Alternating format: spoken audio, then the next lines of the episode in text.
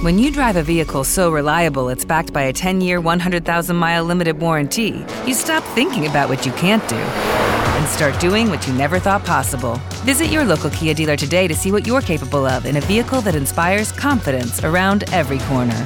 Kia, movement that inspires. Call 800 333 4KIA for details. Always drive safely. Limited inventory available. Warranties include 10 year 100,000 mile powertrain and 5 year 60,000 mile basic. Warranties are limited. See retailer for details. Hey, Rebel Rouser. I'm Allen Voivod, and this is Star Wars 7x7. We're at episode number 1567 right now, and continuing on with the conversation that we had yesterday about those couple of very specific items that showed up in the prop photos Jon Favreau posted on his Instagram account. I wanted to reconsider the idea of fan service. I'm sure that you've probably heard that phrase before, and it apparently has a lot deeper of a backstory to it than I necessarily realized. So, you know, it just it came up for me when considering those two particular props again, the Amban Phase Pulse Blaster and the thing that looks like an ice cream maker, even though we don't know exactly what it is, or at least I don't believe that we do. But anyway, um, the only reason why those objects would appear or be props in anything at this point you would think has to do with fan service. Now, Jon Favreau may have a very good reason for these items appearing that may not be fan service at all. It may just happen to be that hey, they're necessary to the story. So the jury's out on that. Let's, you know, not get that wrong, okay? I'm not jumping to the conclusion that it's purely for fan service, which sometimes is expressed as a derogatory thing. That if you're only doing this for fan service, you're only doing something to you know, give the fans something that they allegedly want, then you're not doing the whole story a good service, right? That if you're only pandering, as it were, then it's not really what the audience truly deeply wants, which is a great story and well told. So, in trying to learn more about fan service, the history that I've discovered by you know a variety of Google searches and whatnot is that this concept is actually a Japanese concept that originates in the anime and manga industries and it actually refers to to a large degree to racy graphic sexual content in a way which is kind of surprising or at least it was surprising to me. But over time the concept of fan service has expanded to not just include that but also to just include the idea of something that fans would in theory want from a given story. And sometimes that means references that are you know very sly easter eggy kind of references to other things to other stories. So for example the fact that Darth Maul appears in Solo a Star Wars story or Maul since he's no longer a Darth right?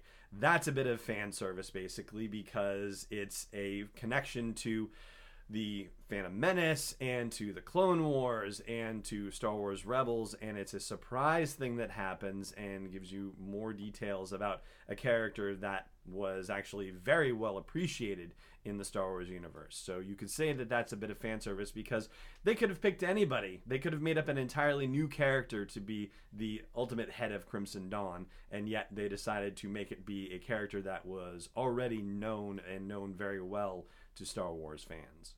And yet, I would say that's a case of fan service that works very well because it's already established in other forms of Star Wars media that Maul gets involved with criminal syndicates and tries to organize sort of an alliance of criminal syndicates to do various bad things together. And so it makes perfect sense in that regard. And so it's a legitimate and you know non-pandering use of fan service basically to have him be the crime lord in this particular instance as far as examples of bad fan service in Star Wars goes, well, you know, I think that's kind of in the eyes of the beholder a little bit. So I'm going to give you a couple of examples of what I think are not the greatest examples of fan service, but I would love to hear from you as well. And I want to issue a challenge to you.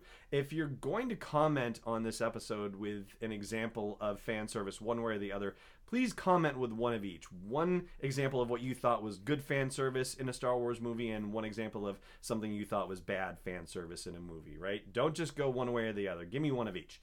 So, for myself, I'm gonna pick Rogue One to focus on one movie and two examples of fan service that I thought were kind of unnecessary and pointless.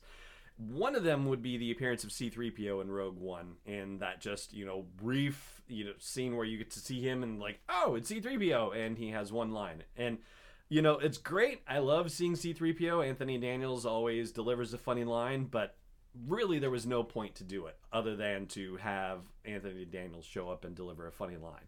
So I thought it was unnecessary fan service in that sense. And a larger one that actually I think has an impact on the broader story overall is the scene on Mustafar in Vader's castle where Krennic comes to have a chat with Vader. I personally don't think that that scene was really necessary. I don't think it necessarily added anything to the film. And in fact, I do feel like it kind of took away something in that the end scene with Vader tearing through rebels at the end of Rogue One, I think that scene could have had even more punch if Vader's appearance there was a complete and utter surprise. If you hadn't already seen Vader in the movie and known that he was a presence operating around the situation, then I think you would have had even more of a shock when Vader showed up on, and just started tearing things up at the end of Rogue One. I think it would have been even more powerful with that. Certainly, it was powerful as it is, but I think if you hadn't had that scene on Mustafar, then it would definitely have been more of a shock to the system. So, coming back to Jon Favreau's posts of those two props that could, should, would, probably will appear in The Mandalorian, you know, without context, there's no real way to say whether this is going to turn out to be good fan service or bad fan service. And certainly in the case of the ice cream maker, whatever the thing is, there's really no way to tell whether that's going to be any kind of noticeable fan service. In fact, it may turn out that it's just going to be carried around in the background of one scene, just like it was in The Empire Strikes Back, and just like it was in The Last Flight of the Harbinger, which is the Star Wars comic where Willrow Hood also appeared carrying that thing around. So, you know, it's really hard to say. As far as that um, that weapon that the Mandalorian is carrying, well, that seems a little bit more on the nose, but I guess we're going to find out more about it and about how our Mandalorian main character uses it when we actually get our first look at the show. And I have to say, uh, kudos to Pamela Johnson, who is a patron of the show, who posted a comment on YouTube asking whether she thinks that we're going to get a teaser or a trailer for this at Celebration. That's something I hadn't considered, but upon her mentioning it, it occurred to me that, yeah, you know, the way that they set Celebration up, they usually have you know one major marquee event each day of Star Wars Celebration, and certainly Episode Nine is going to get one of those days, and the second season of Star Wars Resistance ought to get one of those days, and I definitely think The Mandalorian is going to be the featured presentation at one of the days of celebration as well.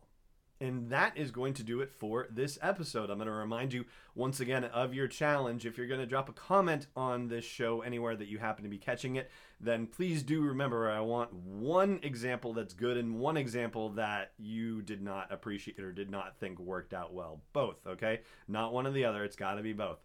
And aside from that, I want to say I hope you will subscribe to the show if you are not yet subscribed to it. And I hope you'll consider supporting this crazy, ridiculous day by day effort that's gone on for the past four and almost half years to give you a daily dose of Star Wars joy by supporting the show at patreon.com slash SW7X7. For now, though, it just remains for me to say thank you so much for joining me for this episode.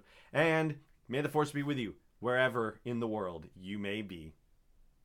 This podcast is not endorsed or sponsored yet by Lucasfilm Limited, Disney, or 20th Century Fox, and is intended for entertainment and information purposes only. Star Wars, the Star Wars logo, all names and pictures of Star Wars characters, vehicles, and any other Star Wars related items are registered trademarks and or copyrights of Lucasfilm Limited or their respective trademark and copyright holders. May the force be with them. All original content is copyright 2018 Star Wars 7 by 7 We hope you love it.